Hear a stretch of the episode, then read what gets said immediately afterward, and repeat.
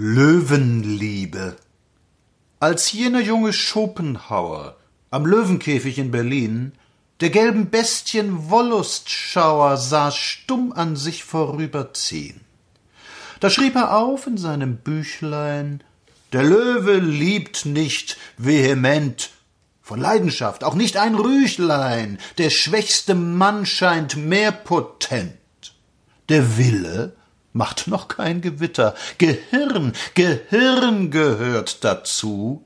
Der muskelstarke Eisenritter gibt bald im Frauenschoße Ruh.